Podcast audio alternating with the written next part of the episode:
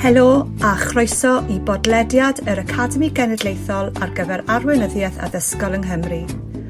Podlediad sy'n rannu materion ac arferion arweinyddiaeth allweddol ar draws y sector addysg yma yng Nghymru ac yn ryngwladol.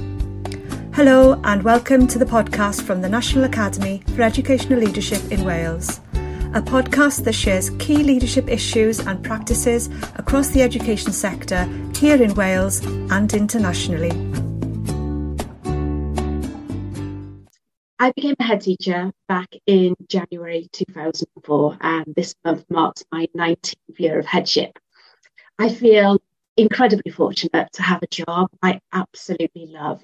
And Marlborough Primary, it really is my dream school. I'm really blessed to have such wonderful pupils, colleagues, parents, and community. And I find headship uplifting, I find it a privilege and just joyous. However, back in 2016, I suffered from total burnout. The stress, the pressure of the role had a profound impact on my physical, emotional, and mental health. I'm not going to dwell on this today, as this is already documented on the National Academy's website as a case study.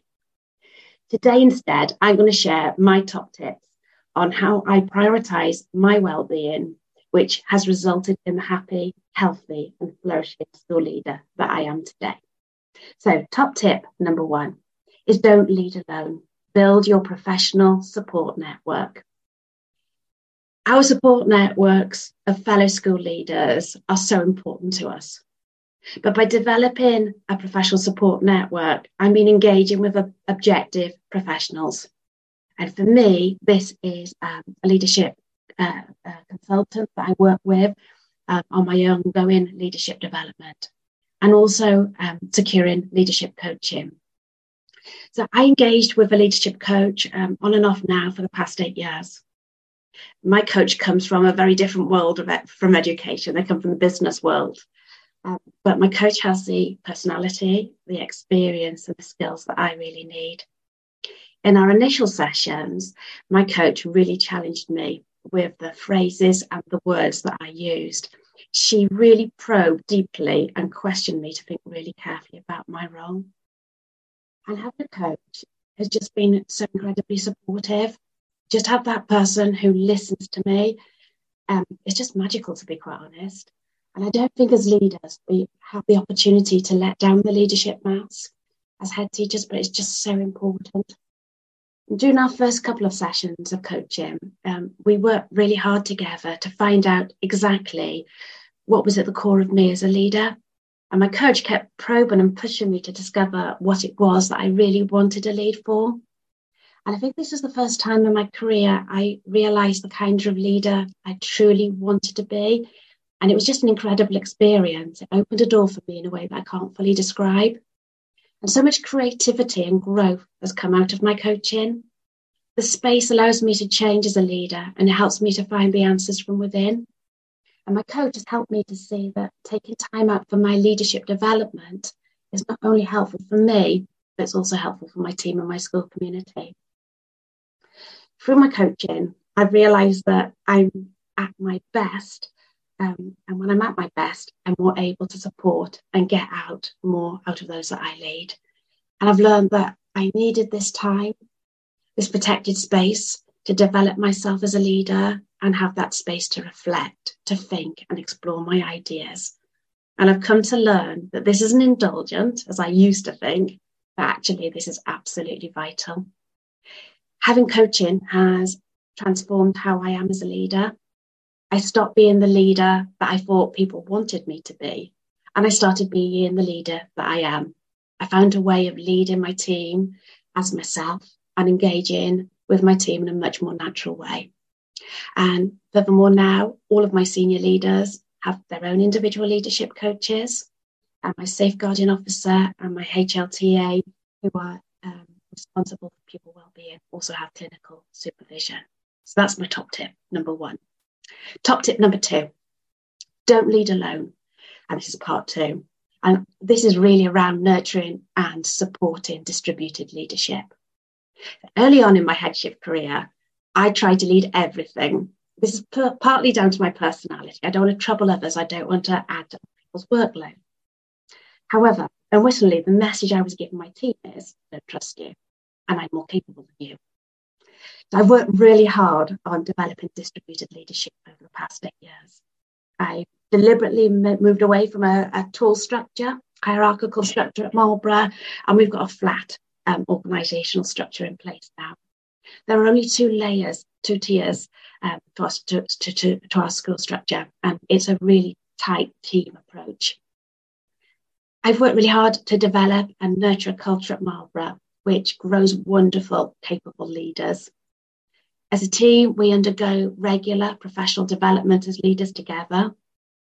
Our roles are closely aligned to our strengths and passions.